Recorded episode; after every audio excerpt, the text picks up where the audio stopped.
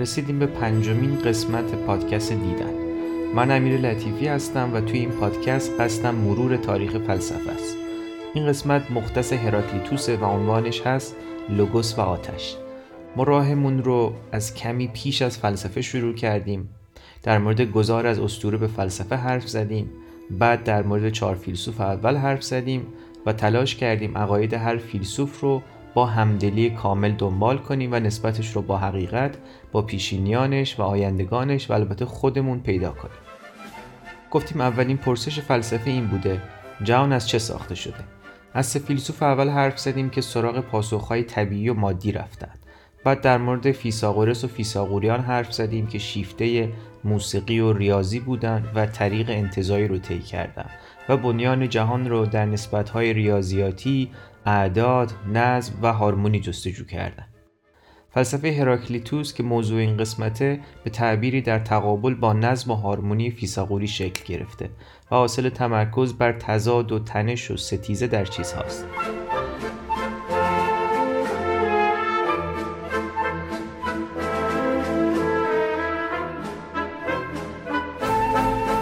هراکلیتوس اهل افسوس شهری در ایونیا بوده سه فیلسوف اول تالس، آنکسیمانس و آنکسیمندر هم اهل همین منطقه ایونیا بودن.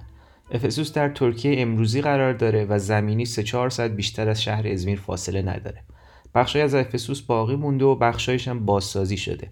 اگر روزی به ترکیه سفر کردید پیشنهاد می‌کنم حتما این شهر رو هم ببینید.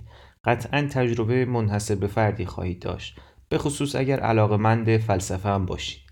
گفته میشه هراکلیتوس حدود سال 500 پیش از میلاد 40 سال داشته. عضو خاندان پادشاهی بوده و فرصت حکومت داشته ولی به این کار تمایلی نداشته و این فرصتش رو به برادرش واگذار می‌کنه خیلی مایلم که بتونم با هیچ مقدمه ای بریم سراغ آموزه های اصلی هراکلیتوس اما نکاتی در مورد شخصیت و روابط هراکلیتوس با دیگر فلاسفه وجود داره که به فهم آموزهای هراکلیتوس کمک می‌کنه و بهتره برای ورود به بحث اصلی بهشون اشاره کنیم.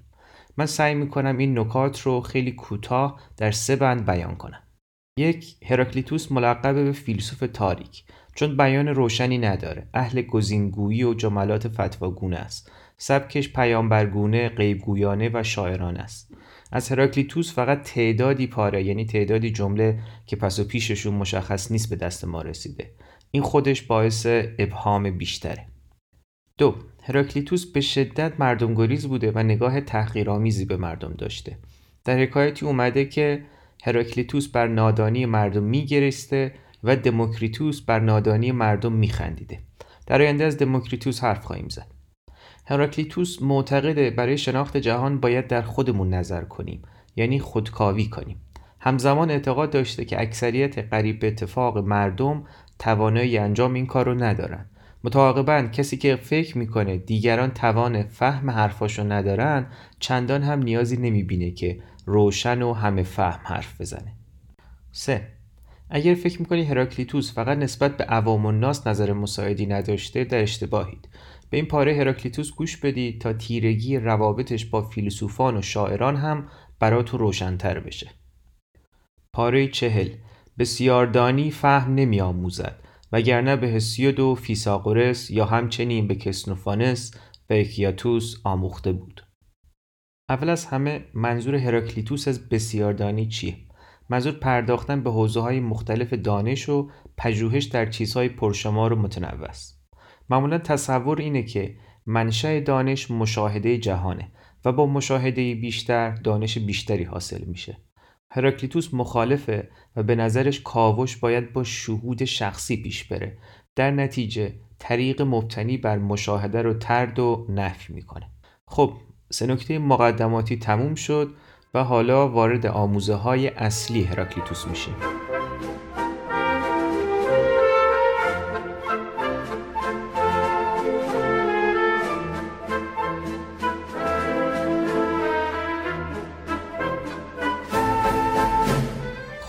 کشف حاصل از شهود هراکلیتوس چی بوده که معتقد دیگران از فهمش عاجزن اگر بخوایم در یک کلمه جواب بدیم باید بگیم لوگوس. قسمت دوم از لوگوس حرف زده بودیم. اگر اون قسمت رو گوش بدید این قسمت براتون مقداری ملموستر خواهد بود. به حال حتی بدون مقدمه هم با گوش دادن به پاره پنجای هراکلیتوس می‌تونیم پیش بریم. پاره پنجا رو بشنوید. گوش کنید نه به من بلکه به لوگوس.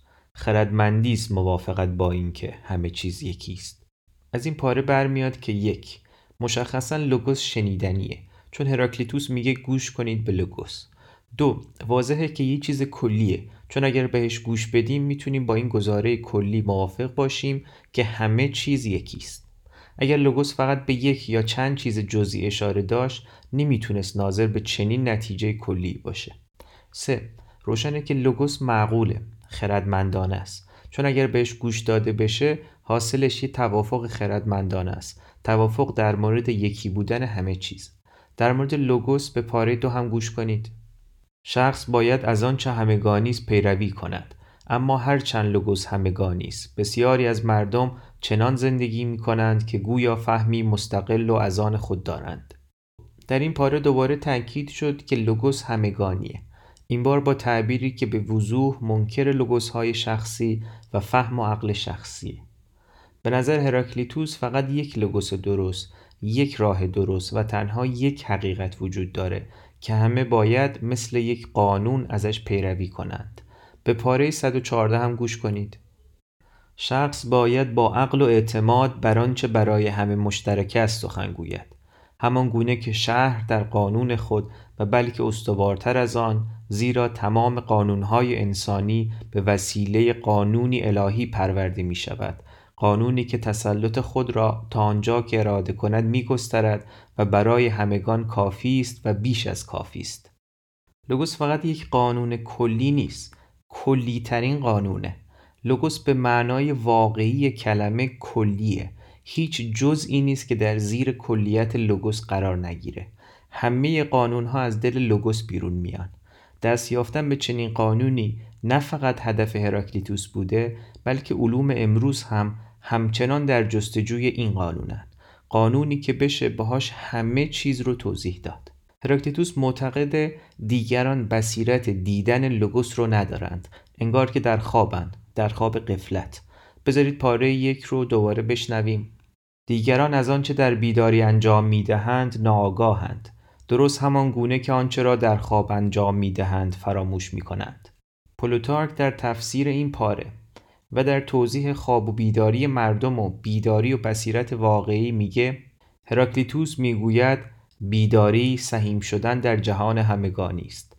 اما مرد هر وقت میخوابد به آگاهی از جهان شخصی باز میگردد. خب لوگوس اصلی ترین مفهوم در فلسفه هراکلیتوس کلی ترین قانون کلمه و عقله. ولی واقعا چیه؟ کجاست؟ چه شکلیه؟ چطور میشه بهش دست یافت؟ اگر فکر می‌کنید کسی می‌تونه به این پرسش ها جواب بده کاملا در اشتباهید. نه فقط فلاسفه فیزیکدانی که ریزترین ذرات و دورترین کهکشان ها رو کاوش کرده عارفی که به زبان رقص و شعر در حال مکاشفه است یوگی که در حال مراقبه است الهیدانی که غرق در خداست همه در جستجوی لوگوسن. در جستجوی چیزی که بتونه همه چیز رو توضیح بده و توجیه و روشن کنه. بیاید اصلا فرض کنید لوگوس رو پیدا کردید. آیا لوگوسی یا به عبارتی عقلی که بر عقل ما حاکمه می‌تونه توسط ما فهمیده بشه؟ بر ما مکشوف بشه؟ اصلا خود کلمه چیه؟ خود عقل چیه؟ کل این متن با کلمات نوشته و بیان شده. ولی اینها همه مصادیق کلمه هستند خود کلمه چیه که ما دنبالشیم؟ خود عقل چیه؟ گرچه تسلف چیزی جز حرکت در بین پرسشانی است ولی بگذاریم فعلا. باید بریم سراغ وجه دیگری از فلسفه هراکلیتوس آتش.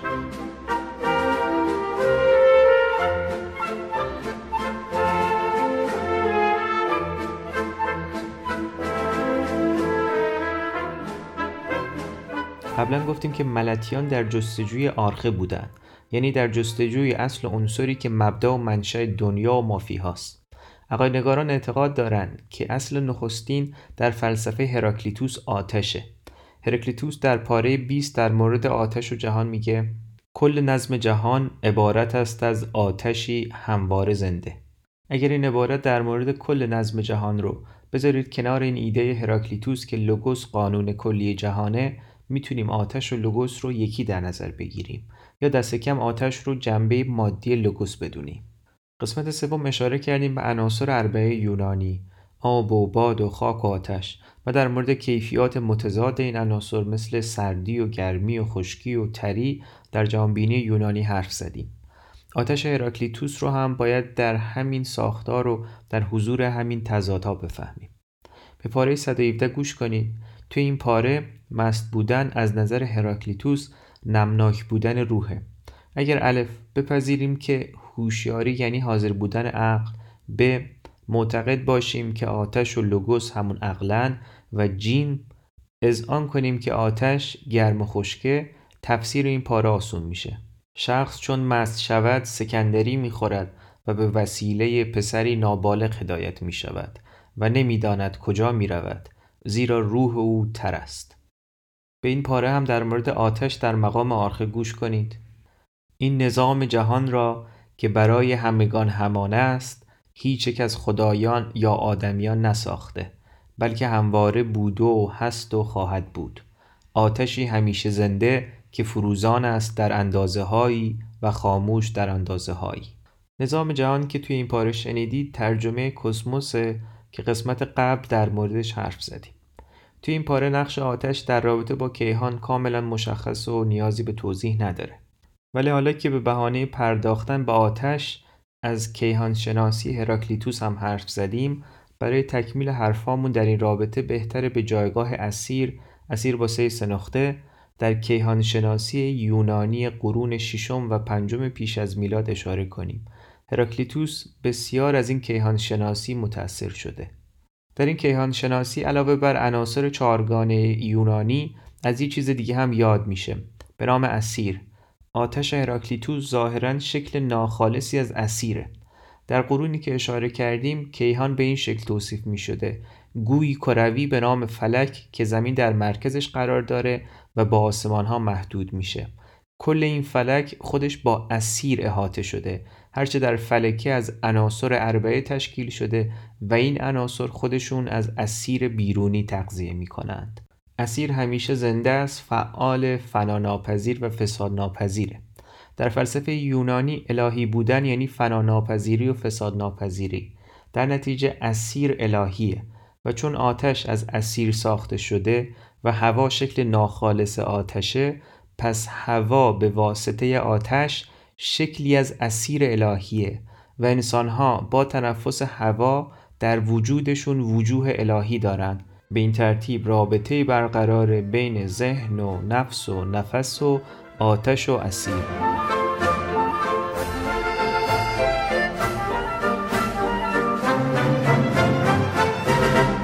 هماهنگی ازداد یکی دیگه از آموزه های هراکلیتوسه که بهش خواهیم پرداخت. برخلاف فیساغوریان که بر هماهنگی و هارمونی کسموس بسیار تاکید داشتن کیهان از نظر هراکلیتوس عرصه ضدیت و ستیزه. البته که دیدیم هراکلیتوس از لوگوس هم حرف می‌زنه در حقیقت از هماهنگی و حد و نسبت و نظم هم حرف می‌زنه. پس جهان هراکلیتوس هم جهان ازداده هم جهان هماهنگی. این جهان در حقیقت عرصه هماهنگی ازداده جهان وحدت در عین کسرت این آموزه ظاهرا عجیب هراکلیتوس رو در سه وجه بررسی خواهیم کرد. اولین وجه اینه.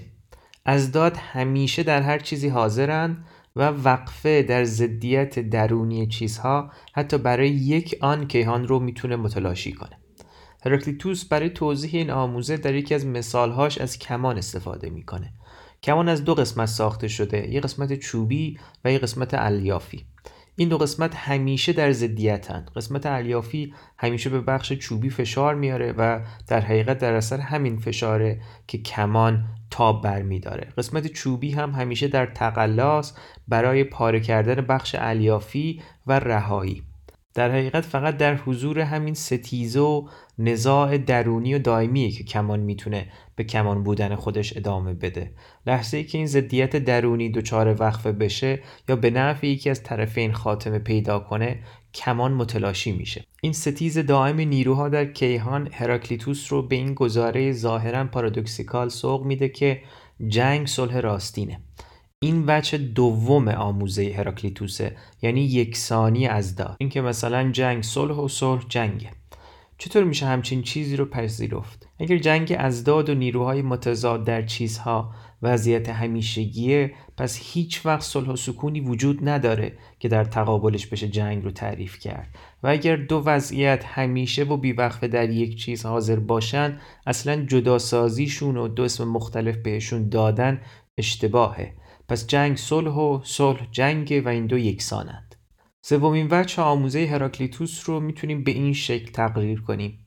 ضدیت واقعی نیست ضدیت تنها در نسبت ما با چیزها تعریف میشه و در خود چیزها وجود نداره. اگر بخوایم از مثالهای خود هراکلیتوس استفاده کنیم می‌تونیم بگیم مثلا آب دریا و همزمان پاک و ناپاک. برای ماهی ها پاک برای آشامیدن ما ناپاک. یه مسیر همزمان سربالایی و سرپایینی در نسبت حرکت ما در اون مسیر. در همین رابطه به پاره 102 هم گوش کنید که احتمالا استدلالش براتون آشناست. در نظر خدا همه چیز عادلانه و خوب و درست است. ولی انسانها برخی چیزها را درست و برخی را نادرست می دانند. این همون استدلالی که گاهی الهیون برای توجیه شر در جهان استفاده می‌کنن. البته که به نحو خطرناکی می‌تونه براشون عواقب اخلاقی هم داشته باشه. اگر همه چیز همیشه خوب و عادلانه است پس چه فرقی داره؟ چطوری عمل کنیم قبل از جنبندی اجازه بدید که از معروفترین جمله هراکلیتوس هم حرف بزنیم. نمی‌توانید دوبار در یک رودخانه گام بگذارید. هراکلیتوس معتقد رودخانه‌ای که ما یک بار درونش پا گذاشتیم هر لحظه چنان در حال شدن، جریان، سیلان و نو شدنه که خطاست اگر فکر کنیم. بار دومی هم میشه توی همون رودخونه پا گذاشت. از طرفی ما هم هر لحظه در حال تغییریم. چه فیزیکی و چه غیر فیزیکی بدن ما هر لحظه وارد وضعیت جدید و غیرقابل بازگشتی میشه. روان حافظه ما با تجربه هر لحظه زیستن دائما در حال تغییره. پس با این فرض محال که رودخونه هم ثابت باشه ما دیگه اون آدمی نیستیم که دفعه اول از رودخونه گذشته.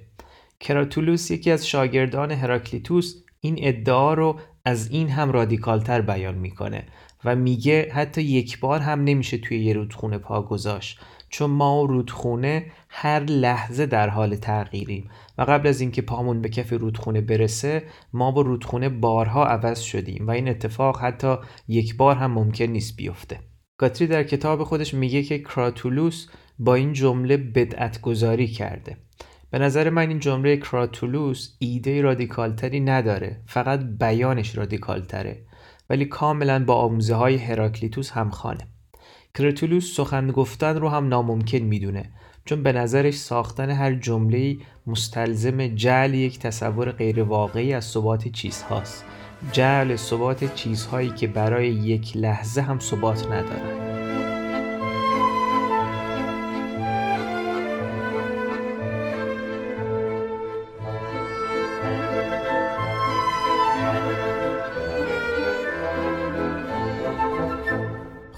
تا اینجای کار دیدیم که اولین پرسش فلسفی پیرامون مبدع و عنصر نخستین جهان بود.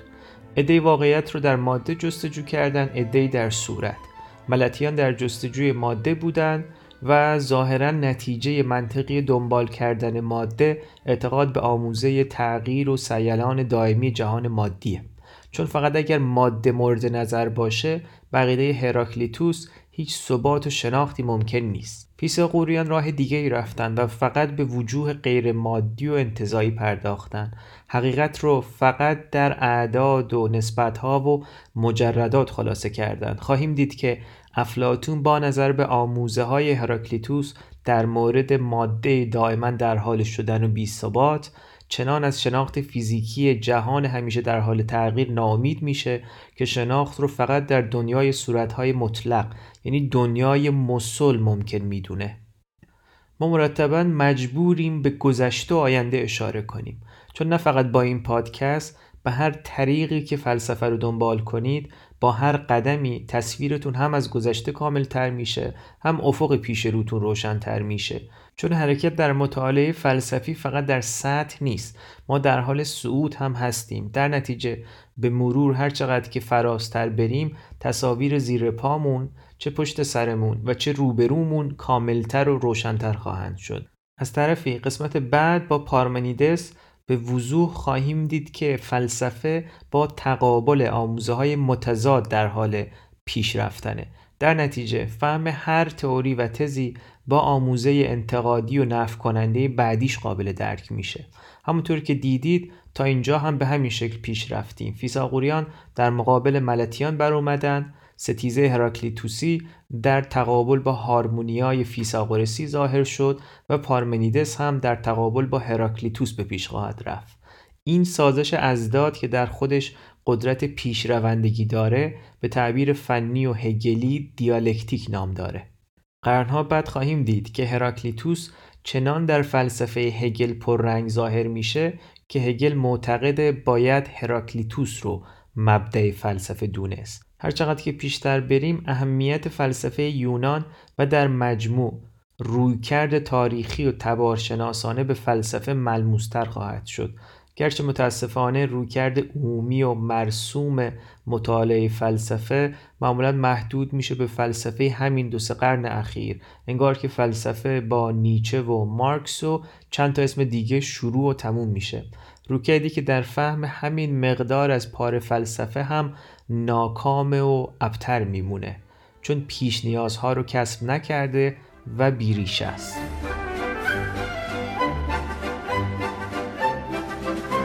به رسم معمول رسیدیم به بخش پاورقی.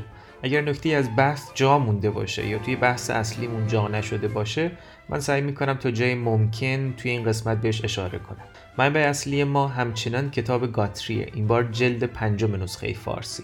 توی پاورقی قسمت سوم معرفیش کردیم. یه منبع خلاصه هم برای مطالعه فلسفه یونان معرفی کردیم به نام کلیات تاریخ فلسفه یونان از ادوارد تسلر. و دومین نکته که می‌خوام بهش اشاره کنم در مورد لوگوسه که قسمت سوم و این قسمت بسیار ازش حرف زدیم. یه مقاله مرتبط هم توی کانال من معرفی کرده بودم.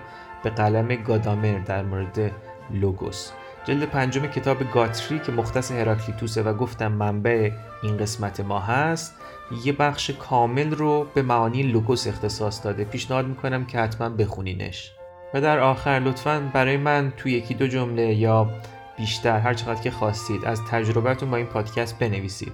امیر لطیفی ام توی تلگرام آیدی شخصی منه و دیدم پادکست در توییتر و دیدم پادکست at sign Gmail dot com راهایی که می‌تونیم از اون طریق با هم در ارتباط باشیم.